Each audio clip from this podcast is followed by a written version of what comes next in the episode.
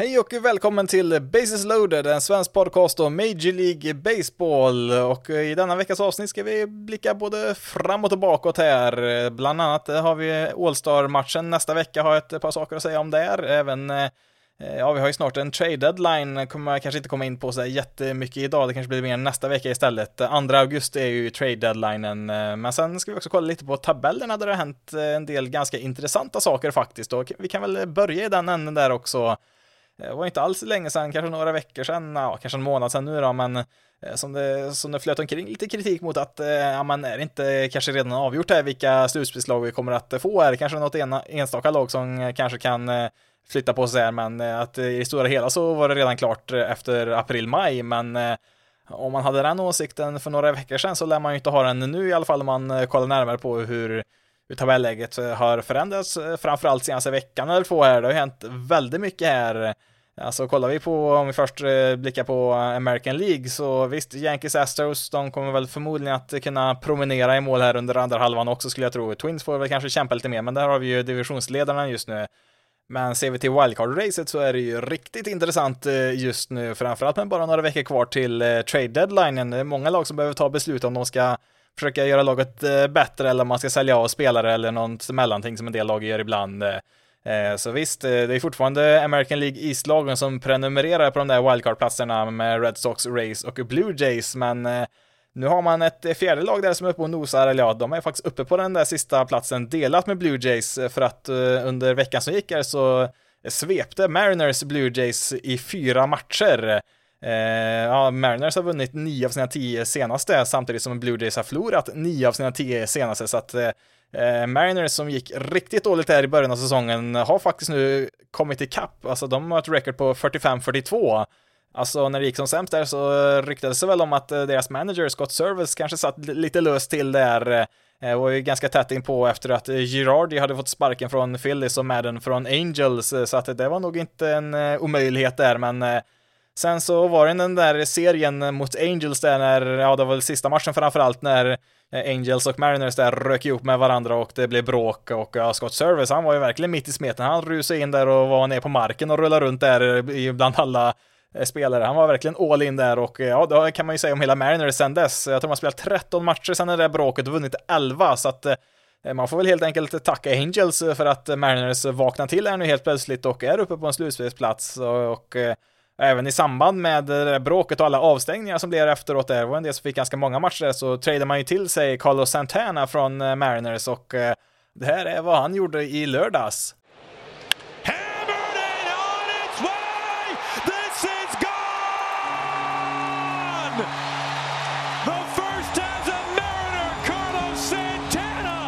Från underläge 1-0 till eh, ledning 2-1 med en sving, eh, och vilket också blev slutresultatet där. Och eh, på söndag, då gjorde han det här. Santana. Oh boy. And it is high.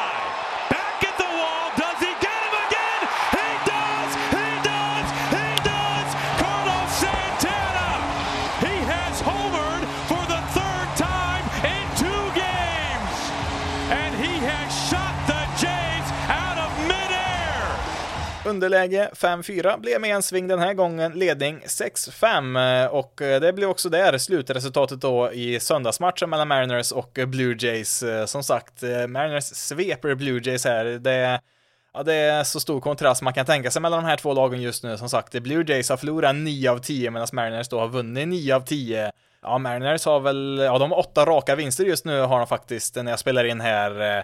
Eh, riktigt kul, ja dels för Mariners, men eh, det är ett lag som jag faktiskt hoppas på lite grann i år. Jag tror jag tippar dem till slutspelet inför säsongen i alla fall. Eh, de har ju inte varit i slutspel sedan 2001, så att eh, det är ju verkligen dags eh, för Mariners att ta sig dit. Jag tror jag tippar dem dit innan säsongen började i alla fall. De har ju satsat ganska bra med sin roster här som jag tycker är ett slutspelslag på pappret i alla fall. Sen ska man ju spela matcherna som, som sagt då, men Eh, Eh, nu är man ju uppe där i alla fall och eh, jag tycker väl ändå att eh, skulle man missa slutspelet till slut ändå så får man nog ändå säga att det hade varit ett Ja, det skulle vara ett misslyckande ändå tycker jag, men ja, nu är man ju där uppe igen. Kul med, ja, framförallt också Julio Rodriguez, kanske en potentiell superstjärna vi ser födelsen av här i år. Spelat riktigt bra där och det finns många intressanta andra spelare att följa här också, men Eh, kul ändå att man inte viker ner sig totalt så som Angels då till skillnad har gjort då sen, eh, ja det var väl innan de bråkade där som Angels eh, fall ut för började, men de har inte spelat något bättre sen dess kan jag inte direkt påstå riktigt. Ja, jag höll på att säga patetiskt, men det kanske nästan är det, för jag, jag har sett några matcher med dem här under veckan och det är Nej, det är bedrövligt att se, men ja, kul för Mariners som som sagt har åtta raka vinster. Det är bäst i MLB, delat med laget som är Eh, närmast då utanför eh, slutspelsplats just nu. Två matcher bakom sista wildcard-platsen och eh, vilket lag har vi där? A 3-2. In the left field, Marsh will not get there! They've done it again! Three walk-off wins in five days! A bottom of the ninth stunner! And Mancini is your hero tonight!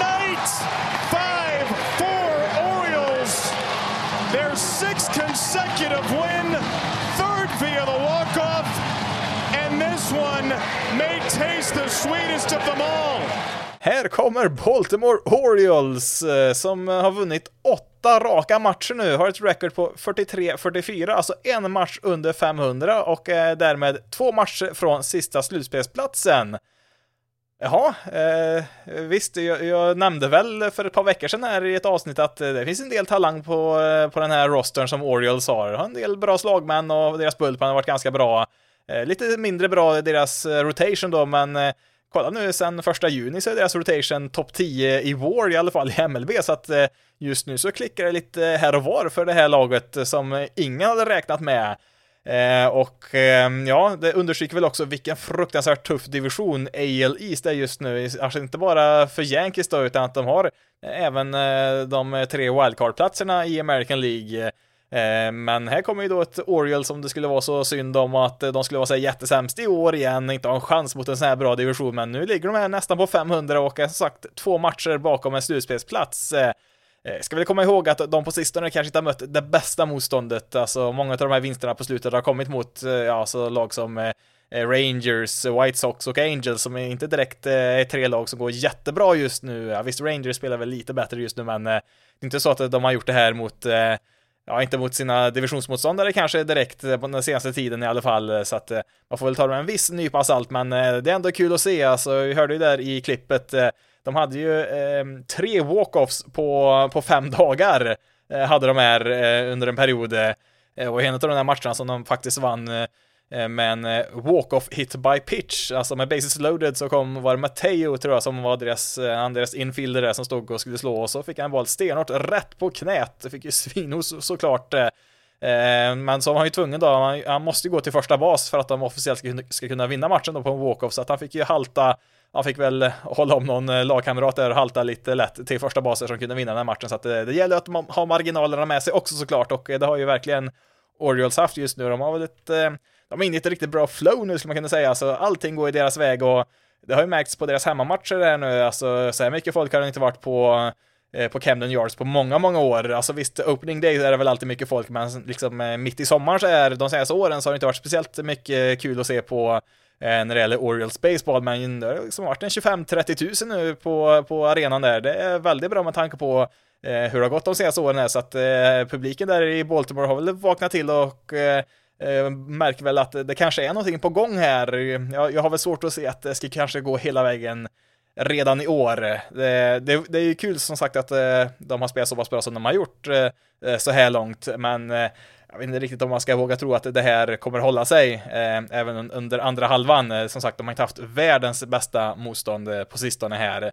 Eh, och eh, om vi kollar på spelschemat så, mm, ja visst, de har eh, den här veckan ett par matcher mot Cubs och sen möter de ett race som inte ser eh, oövervinnligt ut just nu heller här innan innan All-Star-veckan här. Sen kommer väl kanske det riktiga testet här när man direkt efter All-Star-uppehållet ska åka till Yankee Stadium och spela tre matcher. Får vi se hur det ser ut där då, men Ja, tänk er, tänk om de skulle sätta dit Yankees också och kanske ta två av de där tre matcherna. Det, det skulle vara grejer det ändå, men ja, eh, hur som helst så blir det väl kanske mest intressant att se hur de gör inför trade deadlinen. Alltså, det här är ett lag som man eh, eh innan säsongen, alltså redan innan säsongen började hade räknat med att ja, men de kommer ju sälja av de spelarna de kan här nu till deadlinen. Det, det, det här kommer inte kunna gå i år, men nu får man ju ställa sig frågan eh, när man ändå är så pass nära slutspelsplats.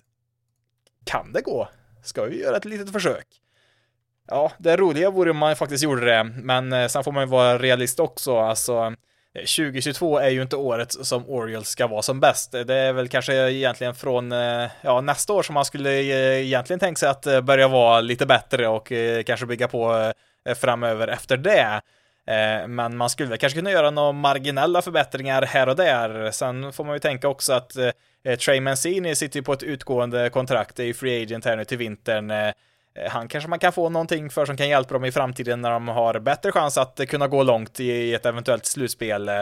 Samtidigt får man ju väga in Trey Mancini, är ju liksom den sista spelaren kvar sen de var bra senast, typ 2016, 17 någonstans eller vad det kan ha varit. Han är väl kanske den mest populära spelaren de har just nu, alltså han har ju varit med genom alla de här tuffa åren när det har varit så här riktigt bedrövligt dåligt på planen, så har han ändå varit en av de väldigt få spelarna som varit riktigt bra. Han kanske inte alltid har varit den enskilt bästa spelaren varje säsong, men han har ju producerat under de här åren när det har gått så dåligt eh, eh, för Orioles som lag. Eh, så att, ja, man får väl tänka till lite grann här också. Kan man få så himla mycket för Mancini? Visst, han är bra, men han är liksom en designated hitter som är en begränsad spelare försvarsmässigt. Jag vet inte riktigt, man får väl kanske inget top prospect för två månader utav Mancini. Det, det är väl tveksamt, så att då kanske, då kanske det är bättre att ha kvar honom där för att ja, men ge, ge hemmapubliken något att glädjas över att eh, fortsätta titta på här nu under resten av säsongen, även om det kanske inte går, skulle gå lika bra eh, som det har gjort här nu på sistone. Det är väl, det är väl eh, en väg att, eh, att gå, men eh, samtidigt får vi komma ihåg att eh, Orioles front office är ju numera gamla Astros-adepter som Eh, Eh, i många fall har en eh, bakgrund i liksom som företagskonsulter, eller ja, det är väl den miljön i alla fall som de försökte inbringa där i Astros. Och visst, det hade man väl framgång med, men det innebär att allting ska vara så extremt effektivt och så optimalt eh, som det bara går. Och visst, ska man se på det kallt, det mest optimala under en sån här säsong som förmodligen inte kommer leda någon vart rent slutspelsmässigt för Orioles så ja, det mest optimala är väl just att trada Mancini för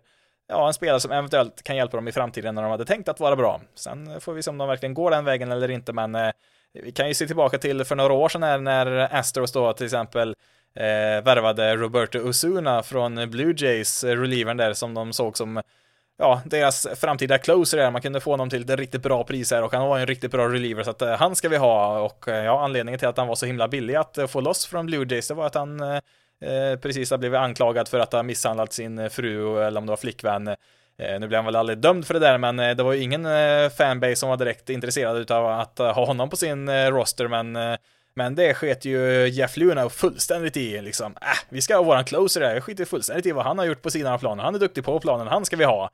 Eh, ja, något i den stilen i alla fall. Men det, det är liksom den Eh, Eh, miljön som Michael Elias kommer ifrån, alltså eh, Orioles nuvarande general manager, han jobbar ju under Jeff Luna i, i Astros och han tog ju med sig flera eh, personer från Astros då till Orioles organisation så att vi får se om samma känslokalla och kalkylerande modell har följt med då även till Orioles här, får vi se här om några veckor då när deadlinen faktiskt är. På andra sidan då i National League, där är det absolut inte heller klart hur det kommer se ut i, i ett slutspel här. Alltså Dodgers har väl tagit en eh, ganska, ganska komfortabel ledning. Åtta matcher har de ner till Padres nu. Det var ju inte alls länge sedan faktiskt som Padres var precis eh, hack i häl där med Dodgers, men eh, ja, Padres har tappat lite, förlorar sju av tio här nu har de gjort. Eh, eh Dodgers tog de väl också i någon serie här, så att eh, eh ja, det, eh, det, är väl kanske inte helt oväntat att om Dodgers skulle promenera hem den där divisionen, även om eh, Eh, framförallt Padres också ett väldigt bra lag. Eh, ehm, senast vi kollade på tabellerna så hade väl Mets fortfarande en ganska, ja, ganska komfortabel ledning, men nu är det bara en och en halv match ner till Brave som har gått riktigt bra på slutet. De har ju vunnit 8 av 10 här på slutet. Eh, Eh, och knaprat in lite, lite, lite hela tiden här nu mot Mets. Jag tror det var så sent som första juni där någonstans så ledde Mets den här divisionen, alltså NL East, med tio matcher. Nu är det som sagt ner till en och en halv och eh, de här två lagen spelar mot varandra här nu under veckan, måndag, tisdag, onsdag. Så att det blir riktigt intressant att se vem som leder divisionen eh, i mitten på veckan här.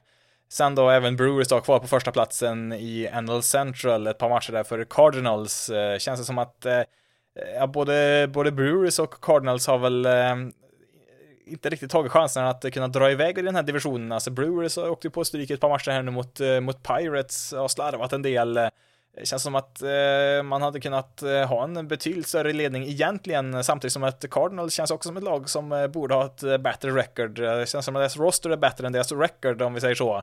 Sen som sagt saknar de ju lite starting pitchen där, som vi nämnde om det var förra avsnittet. Eh, Eh, men i vilket fall som helst då, mm, eh, Brewers, Mets, Dodgers då har ju mm, första platserna i divisionerna och sen eh, wildcard-platserna har vi fortfarande Braves då och Padres. Det känns väl som att från, från NL East att antingen Braves eller Mets vinner divisionen samtidigt som det andra laget tar en wildcard-plats känns väl ganska troligt.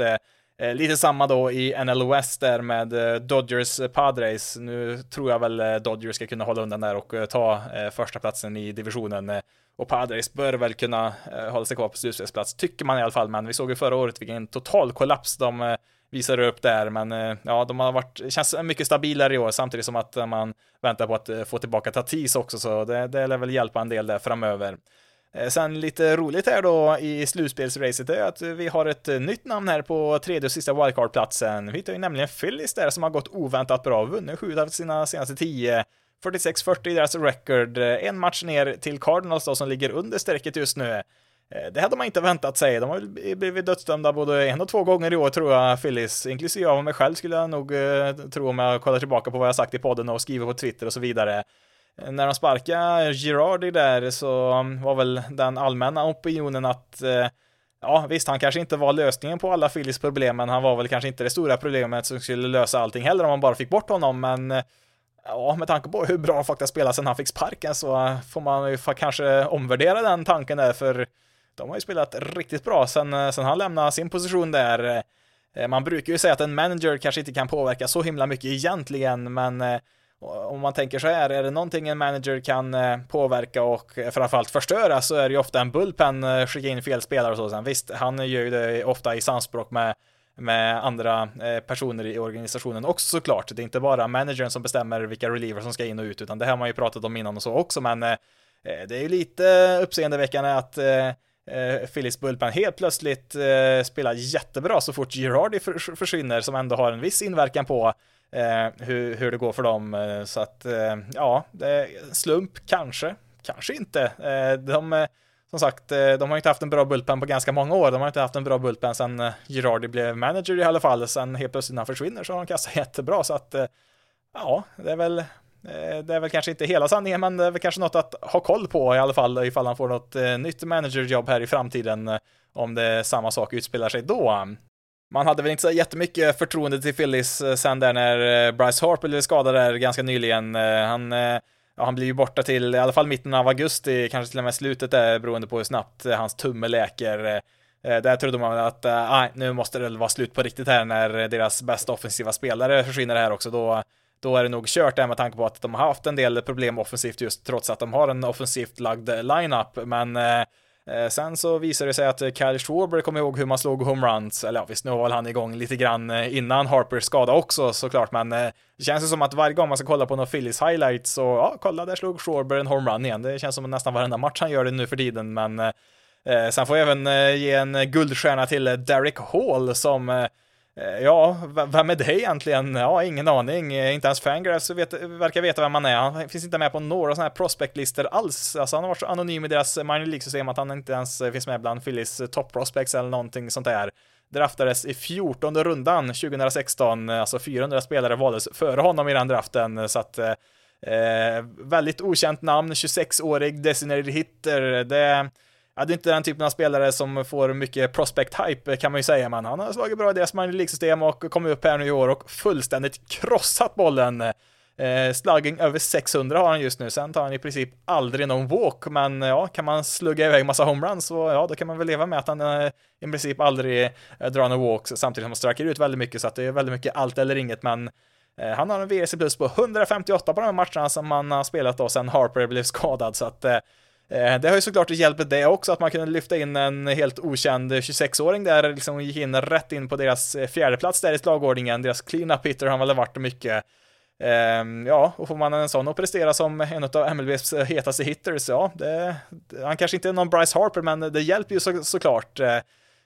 Sen får vi ju se, jag är väl fortfarande lite negativt inställd till Phillies ehm, långsiktiga chanser här.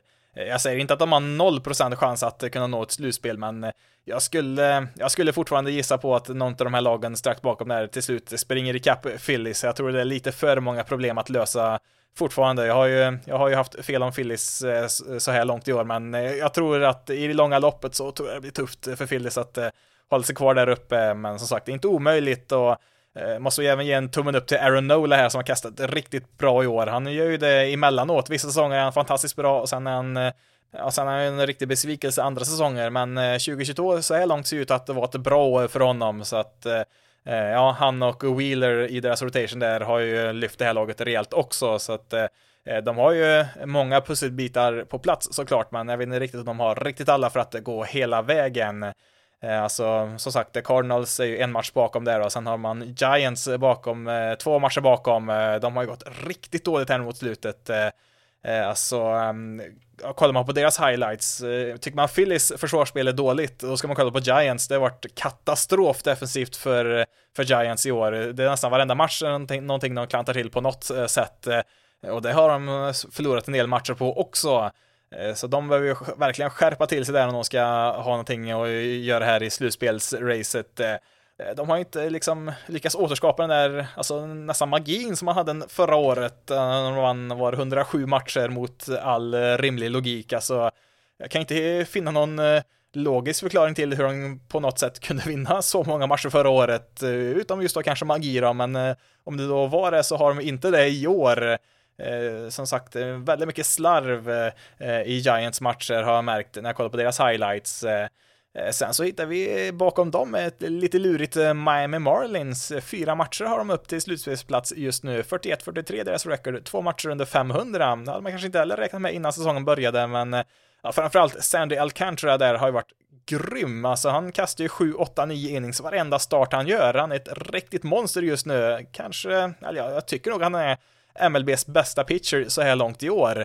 Eh, får man ju säga om man vill som Dodgers-fan och eh, Tony Gonsolin-fan, men eh, så många innings som Alcantara kastar just nu, det eh, är det, det, är på en nivå som vi inte sett på nästan ett årtionde. Jag tror han är, om man fortsätter på, i samma takt som han gjort så kommer han komma upp i liksom en 240-250 innings.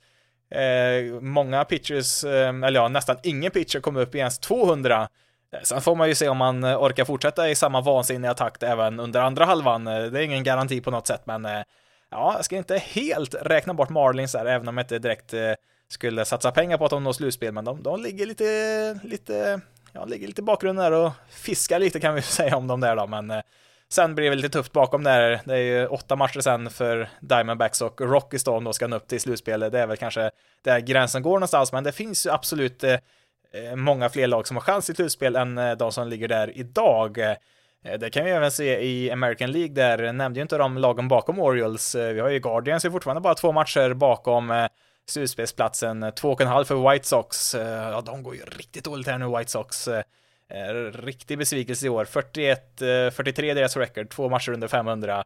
Eh, det är ja, ganska stor kontrast som man säger att, eh, att när White Sox är två matcher under 500 så är de en stor besvikelse. Orioles en match under 500, då är de en jättepositiv nyhet. Så att eh, det, det, är lite skillnader på vilka förväntningar man har på lagen inför säsongen, men ja, vi får väl se helt enkelt om de kan vakna till liv här under andra halvan av säsongen. De är ju bara två och en halv match bakom med slutspelsplats, så att de är ju inte borträknade på något sätt, men ja, det är lite tungt just nu på södra sidan i Chicago. Um, ja, inte för att deras eh, stadsrival går så himla mycket bättre de heller, men eh, ja, vi får väl se helt enkelt. Och sen ska vi inte glömma bort Texas Rangers. Eh, fyra matcher har de upp till slutspelet, så att de ligger lite grann där i bakgrunden också. Och det är väl kanske där man får dra strecket. Det beror väl på vad man tror om Angels här under andra halvan. Sju matcher har de upp till slutspelet. Visst, skulle de lyckas vinna typ 10 i rad så ja, då kanske de är med i leken igen, men det finns ju inget som talar för det. Som sagt, jag har sett några matcher med dem här nu på sistone och det är Ja, det är lika bedrövligt eh, som det, som det låter. Alltså, det var ju någon match när både Trout och eh, Otani hade väl, eh, jag tror de hade eh, tre hits vardera och en varsin homerun i en match eh, och på något sätt så lyckades Angels ändå förlora den här matchen. Eh, det finns ju en, eh, vad ska man säga, en, Twitter-profetia som är väldigt populär som går runt just nu. Alltså det var någon som twittrade här under, under våren, ska se om jag kan få fram den här. Ja, 18 maj så var det en som twittrade ut Uh, every time I see an Angels highlight, it's like Mike Trout hit three home runs and raised his average to 528, while Shohei Otani did something that hasn't been done since uh, Tungsten Arm O'Doyle of the 1921 Akron Groomsman as the Tigers defeated the Angels 8-3. Alltså, den är så träffsäker som det bara kan bli, eh, även om det är en påhittad spelare i Tungsten Arm O'Doyle och ett påhittat lag i Akron Groomsman, så träffar den som sagt ändå så himla rätt. Alltså, Mike Trout är fortfarande kanske den absolut bästa baseballspelaren i hela världen och eh, visar gång på gång hur fantastiskt bra han är, år efter år. Samtidigt som Otani gör saker som aldrig har gjorts förut, eh, eller om de har gjort det så var det för hundra år sedan, samtidigt som Angels på något sätt förlorar de här matcherna. Alltså, eh, man kan inte göra annat än att skratta till slut över Angels inkompetens på något sätt att ha två historiskt duktiga spelare i Trout och Otani och ändå var så eh, ja, jag vet inte riktigt, eh, jag hittar inte riktigt orden för att beskriva dem. Det Nej, alltså det, visst man kan skratta åt det, men samtidigt så är det så himla synd att vi inte får se Trout och Otani i ett slutspel. Eh, det är väl tekniskt sett inte totalt kört i år då, men vad, vad, vad, har man sett i år som får en att tro att det här ska vända för Angels? Ja, förutom Trout och Otani så finns det absolut ingenting just nu och Nej, vi får helt enkelt nöja oss med att eh, varje gång Otani gör något riktigt bra så får vi ändå påminna oss om Tungsten Arm O'Doyle, den fiktionella spelaren som för alltid kommer att vara förknippad med Otani, i alla fall så länge som han spelar med Angels.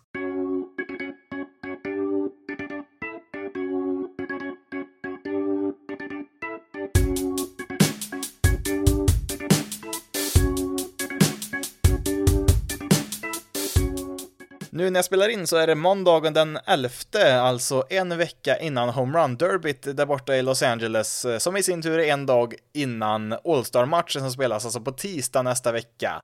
Eh, vi har fått reda på vilka som ska vara med i All-Star-lagen, sen eh, kommer det såklart att ändras lite grann då beroende på vilka som är skadade och vilka, vilka pitchers som inte är redo att kasta just där på tisdagen och så vidare som ska ersättas utav någon annan. Eh, och som vanligt så brukar det bli en del diskussioner kring vem som, eh, vem som kom med, vem som inte kom med, vilka som förtjänar och inte förtjänar och eh, Ja, jag har väl en och annan tanke, även om jag egentligen inte bryr mig så himla mycket om just All-Star-matchen. Jag tycker det är Alltså det som stör mig lite grann, det är att man har en så här mitt i säsongen när det är så mycket, mycket kvar att spela. Alltså visst, jag förstår väl att det, det finns väl ett visst värde att ha ett litet uppehåll så här mitt i säsongen, låta spelare få vila några dagar, ja om man inte då blir uttagen till just All-Star-matchen då, men eh, och att det är tradition att spela den så här mitt i sommaren och det finns ingen konkurrens utav de andra sporterna direkt här där borta i USA så jag förstår väl grejen med att ha den där den är, men jag tycker det blir lite fel att eh, liksom ha en omröstning på på det som hände i princip april, maj och kanske till viss del i juni. Alltså många av rösterna läggs ju ganska tidigt på säsongen Eh, och det gör ju att vi får ju, ja alltså, vad ska man säga, alltså, mm, det finns ju många spelare som kan vara dåliga eller kanske bara hyfsade i april, maj och sen spela jättebra resten av säsongen och ha en, liksom en kanonsäsong eh, när man väl summerar alla 162 matcher, men eh, bara för att man var lite eh, trögstartad så är man inte en All-star det året. Eh, det tycker jag känns lite sådär, eller ja, Alltså matchen i sig är väl ett jippo, liksom en betydelselös alltså, uppvisningsmatch. Visst, det, det är väl kul att se för det mesta de bästa spelarna där. Det brukar ju vara för det mesta som sagt och när man alla ersätter och så ska in där så brukar väl de flesta bästa spelarna vara där i alla fall som har möjlighet.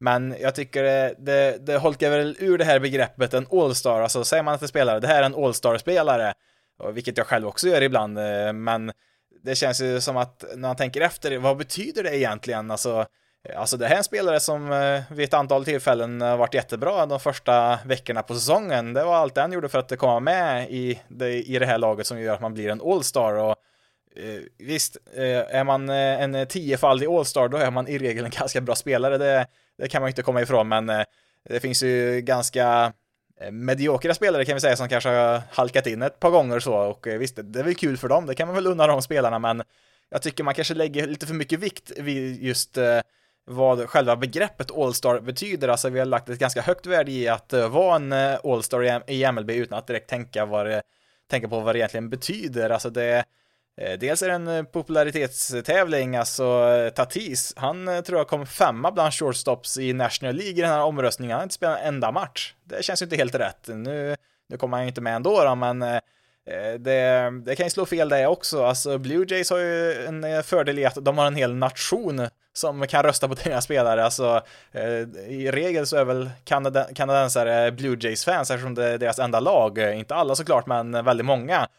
Titta bara på Vladimir Guerrero som visserligen varit bra i år och man kan väl tycka att ja, men hans siffror ser väl All-Star-mässiga ut på första bas där för American League, men Eh, istället då så kommer han ju med på bekostnad av Mariners eh, Ty France som eh, ja, för det mesta har bättre siffror, kanske inte i precis varenda kategori, men eh, eh sammantaget så har han ju han högre WAR, han har en högre VRC plus och eh, Ja, alltså jag, jag, förstår ju att Guerrero får mer röster än eh, Ty France, alltså det är inte jättemånga där ute i den breda allmänna MLB-publiken som kanske har jättekoll på vem Ty France är och vilken typ av säsong han har haft i år, men Guerrero då, liksom son till en Hall of Famer, jättehypat prospect som eh, eh, kom tvåa i MVP-omröstningen förra året. Det är klart att eh, fler känner till honom och liksom ska man rösta på någon där på första bas som man kanske inte har stenkoll om. Det är klart man väljer Guerrero över France då, som man kanske aldrig hört talas om en gång, som inte har varit någon superstjärna direkt i sin karriär, även om han har varit väldigt bra i år.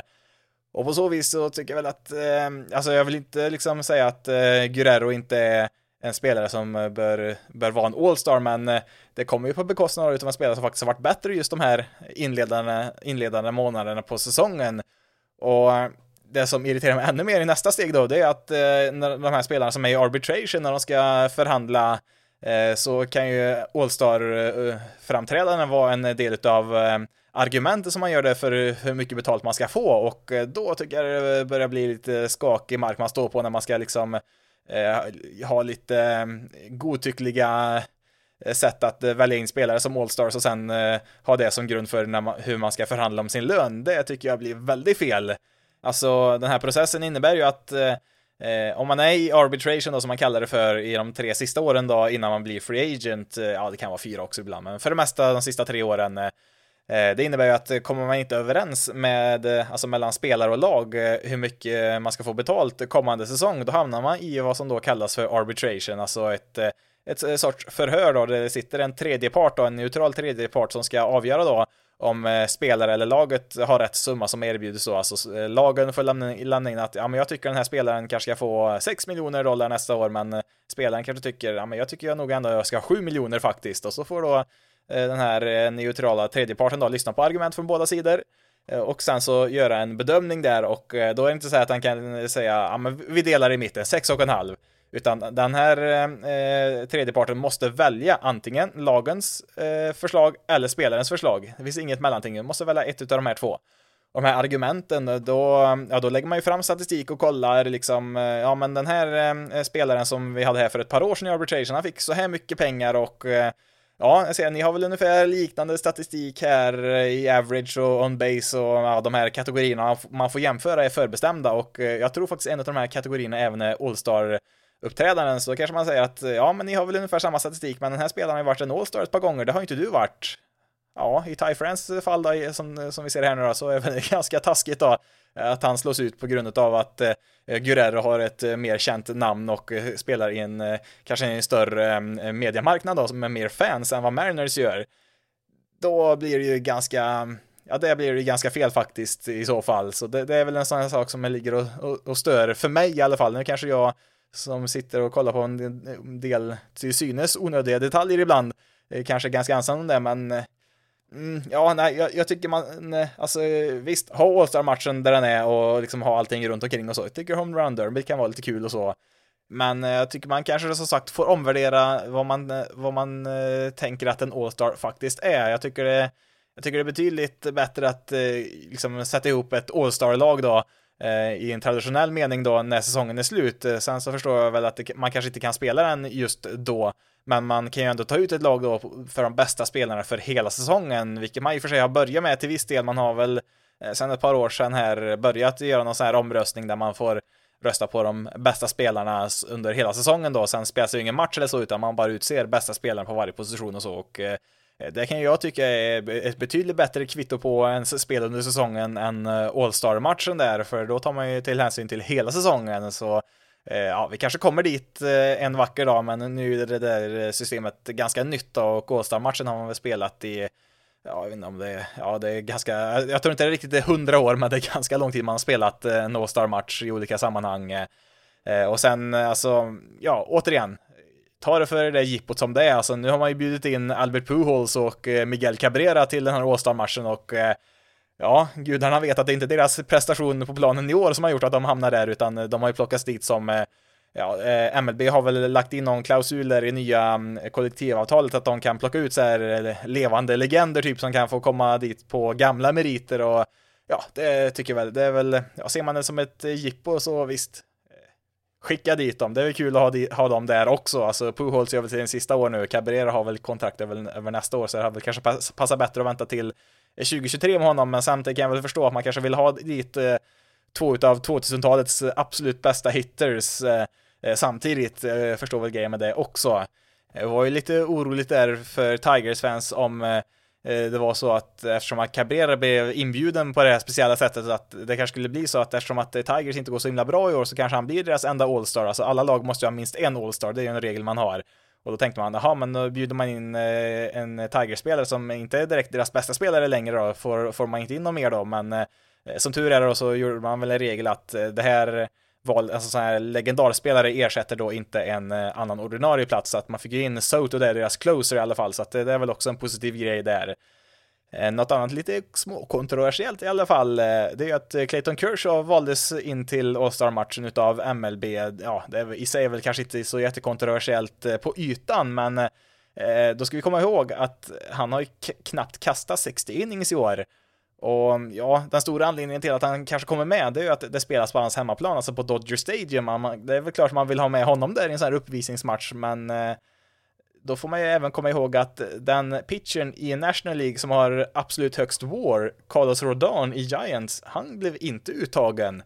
Eh, visst, han har lite högre ERA än vad Kershaw har, men han har kastat 40 fler innings också. Det är ganska mycket och han gör det med ett försvarsspel som är helt bedrövligt, som jag nämnt där om Giants. Eh, så där känns det väl, eh, alltså ska man eh, börja välja in spelare bara för att, ja men nu är det på hans hemmaplan och han har ju varit så bra så länge, ja men vi slänger vi in honom här på bekostnad av en pitcher som har faktiskt varit bättre över fler innings, eh, eller ja, okej okay då, eh, Kershaw har en lägre ERA, det har han faktiskt, så sett, men eh, Rodon har som sagt, ja inte dubbelt, men nästan dubbelt antal innings, det måste man också ta hänsyn till tycker jag. Och man pratar väl om att, ja men eftersom det är på Dodger Stadium, ja, men då kanske man ska ha med Kershaw och han borde väl kanske få starta också. Han har faktiskt aldrig fått starta en All-Star-match, vilket är lite underligt med tanke på vilken karriär han har haft, men ja, så har det varit och då tycker jag väl också, ska man inte starta den absolut bästa pitchen, eh, eh Alltså, borde inte det vara en belöning egentligen att har man varit bäst så här långt, då borde man väl faktiskt vara den som får kasta först. Det tycker jag väl är Ja, ja, men det tycker väl jag är rätt väg att gå i alla fall. Eh, och eh, det är inte Kershaw i alla fall. Eh, han är bra, men han har inte varit bäst, i alla fall inte i National League.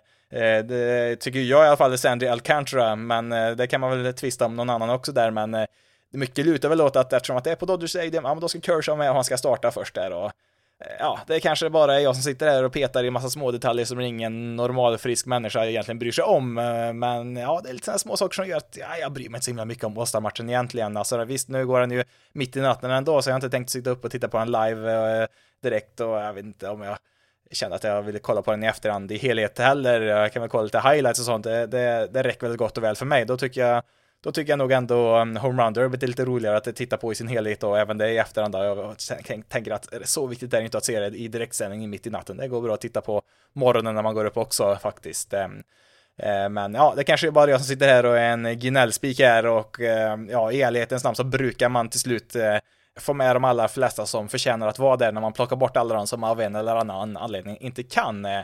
Jag får väl kanske helt enkelt hålla mig till ehm, eh, Minor League All-Star-matchen, alltså Futures Game. Eh, den spelas ju på, nu på lördag spelas den eh, faktiskt. Eh, eh och det är ju som sagt då en All-Star-match eh, med eh, prospects, alltså för det mesta eh, AA och AAA-spelare är väl några som spelar lite, lite lägre, alltså i regel spelare som kommit ganska långt i sin utveckling och sådana, ja, så såna spelare som man eh, är ganska säker på kommer bli ganska bra när de väl är i MLB och eh, det finns en del ganska välkända namn här att ha koll på, kollat igenom deras rosters och eh, det finns en del ganska spännande spelare man kan kika på där. Nu, nu tror jag väl den här matchen visas på Peacock i USA, så jag vet inte riktigt om det kommer gå sen här live, men förhoppningsvis så går det väl att kanske se den i efterhand då. Eh, jag tror de bara spelar i sju innings också, så att det är lite specialregler så man kan få in så många spelare som möjligt. Eh, men det finns en del intressanta spelare att ha lite, lite koll på här. Kolla på American Leagues lag här så har vi ju till exempel Jack Leiter, hans pappa var ju en MLB-pitcher under många år. Eh, gick ju bland de första i förra årets draft där till Rangers, han är uppe i double A nu så han lär väl Ja, det är en del som eh, eventuellt tror att han kanske skulle kunna debutera redan i år, får vi se om de, eh, ja, om Rangers eh, trycker på för en slutspelsplats så visst, då kanske han dyker upp där. Sen finns det lite andra, Gunnar Henderson där, intressant. Jag tror jag nämnde honom när vi pratade om Orioles där för ett par veckor sedan. Spelar ju shortstop och tredje bas. Han är uppe i AAA nu, spelat riktigt, riktigt bra. Kan vara aktuell för MLB ganska snart han också. En potentiell superstjärna och även Anthony Wolpe, Yankees eh, shortstop där som eh, eh, Ja, det var väl han som gjorde att man inte kanske satsade all in på alla mm, shortstops som var free agents här nu under vintern, för man hoppas väl på att han ska ta den platsen. Han är i double A just nu, så att kanske inte i år han dyker upp, men kanske redan till nästa år kanske det är han som står där på shortstop då istället för Kainer Falefa. Och ehm, ja, sen en annan Yankees prospect som är intressant, Jason Dominguez, The Martian, som de var så himla hype om här för ett par år sedan när de eh, värvade honom där från eh, Dominikanska republiken. Han är ju väldigt, väldigt ung fortfarande så att han kanske kommer ha lite tufft här. Har ju inte hunnit eh, gå igenom ett farmsystem speciellt länge så att han kanske är lite väl ung för att göra så mycket väsen ifrån sig här. Men det kan vara kul att se honom där. Ska vara lite av ett fysiskt fenomen. Ja, jag, jag, har inte sett honom själv så får vi se om han lever upp till det eller om det har var lite väl mycket hype kring honom eller inte. Och um, ska vi se, har vi mer här? jag höll på att säga vilken sammanträffande att de har en spelare som heter Jimmy Rollins, men jag inser att jag läser ju vilka coacher de ska ha, så att det är Jimmy Rollins där som är manager för det här American League-laget, Edwin Jackson, pitching coach och Adrian Beltray, hitting coach där, så att där finns det mycket rutin att ta del av från American League-laget. Eh, kollar vi på National League-sidan där så har de framförallt en fantastisk catcher-uppsättning här. Francisco Alvarez, eh, Mets väldigt lovande catcher där. Eh, double A, såg inte jag att han var uppe i triple A till och med. Jag kan eh, minnas fel där, men han är nog inte så långt borta. Jag vet inte om han kommer upp redan i år i och för sig då.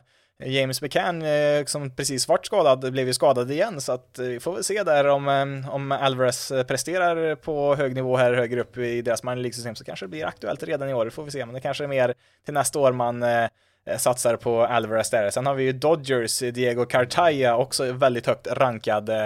Eh, Dodgers har ju producerat väldigt mycket catchers nu på sistone, alltså Will Smith har inte spelat jättemånga år i MLB, så inte så länge sedan man producerade honom och eh, bakom honom har de Cabert Ruiz som man använder för att trada till sig eh, Scherzer och Ruiz är ju nu ordinarie catcher för Nationals. Sen har man även Henry Davis, gick ju etta i draften förra året där till Pirates, så att det där har ju tre riktigt spännande namn bara på catcherpositionen att ta koll på där i den här Futures Game då.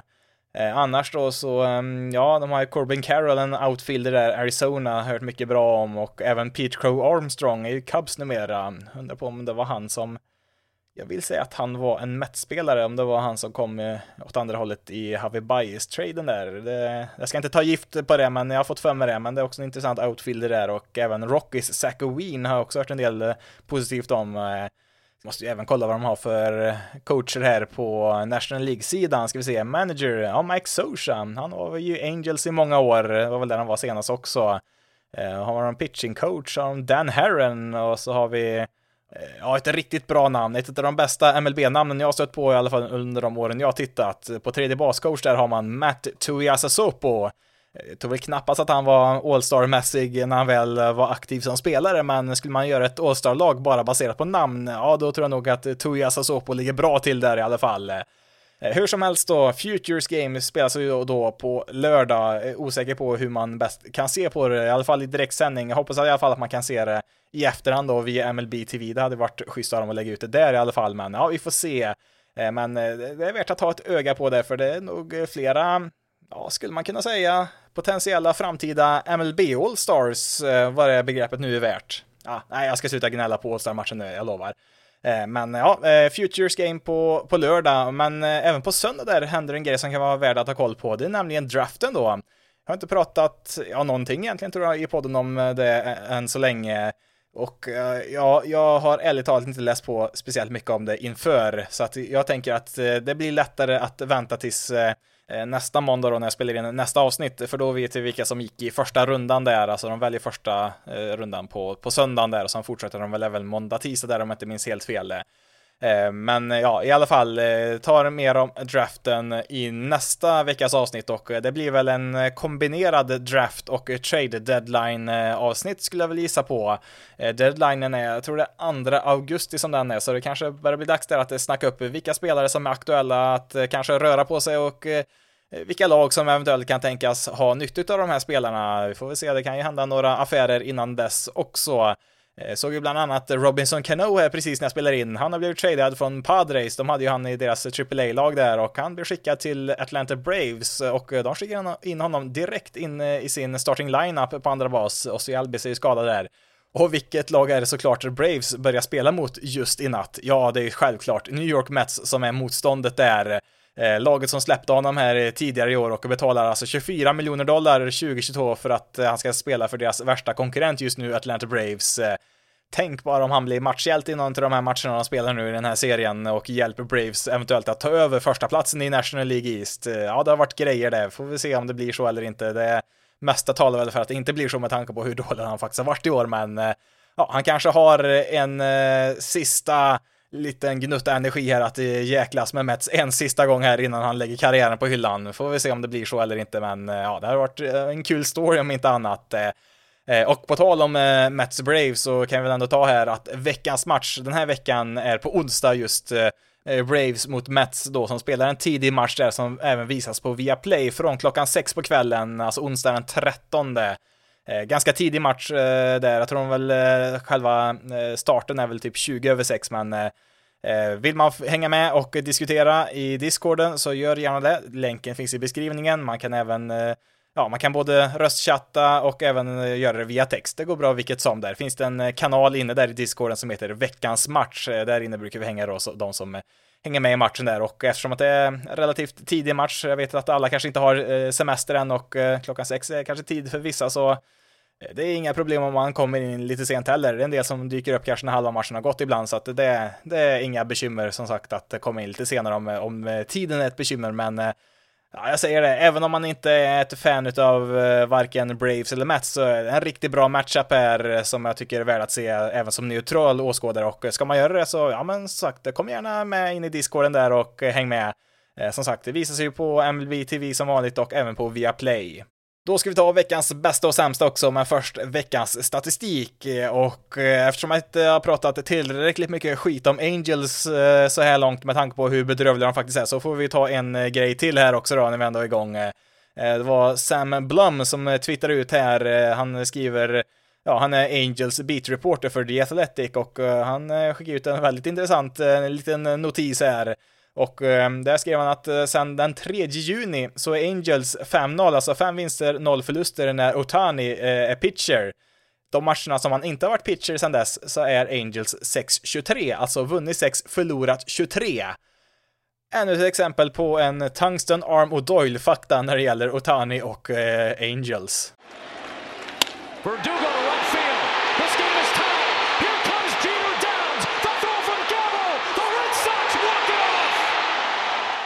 Veckans bästa går till Jeter Downs, eh, Red Sox-spelaren som eh, hade en riktig drömmatch här i lördags. Eh, det var bara hans andra match i MLB, gjorde sin första för några veckor sedan. Och det gick väl så bör kan gå i den här matchen för honom. Alltså han kom in som en pinch runner i åttonde inningen tror jag där någonstans och Alex Verdugo slog in honom där och kvitterade matchen först och främst. För övrigt då så kom ju Jeter Downs tillsammans med Alex Verdugo i Mookie Betts-traden där, så det är passande att de två kopplas ihop där. Eh, sen gick han upp där senare och eh, slog iväg sin första MLB-hit och drev in en run och eh, ja, sen i extra innings det var där du hörde ljudklippet där, då var det Alex Verdugo igen som slog iväg en boll där som gjorde att eh, uh, Jeter Downs kunde springa in den avgörande runnen där som gjorde att Red Sox vann och uh, det var ju extra viktigt att det var mot just Yankees också.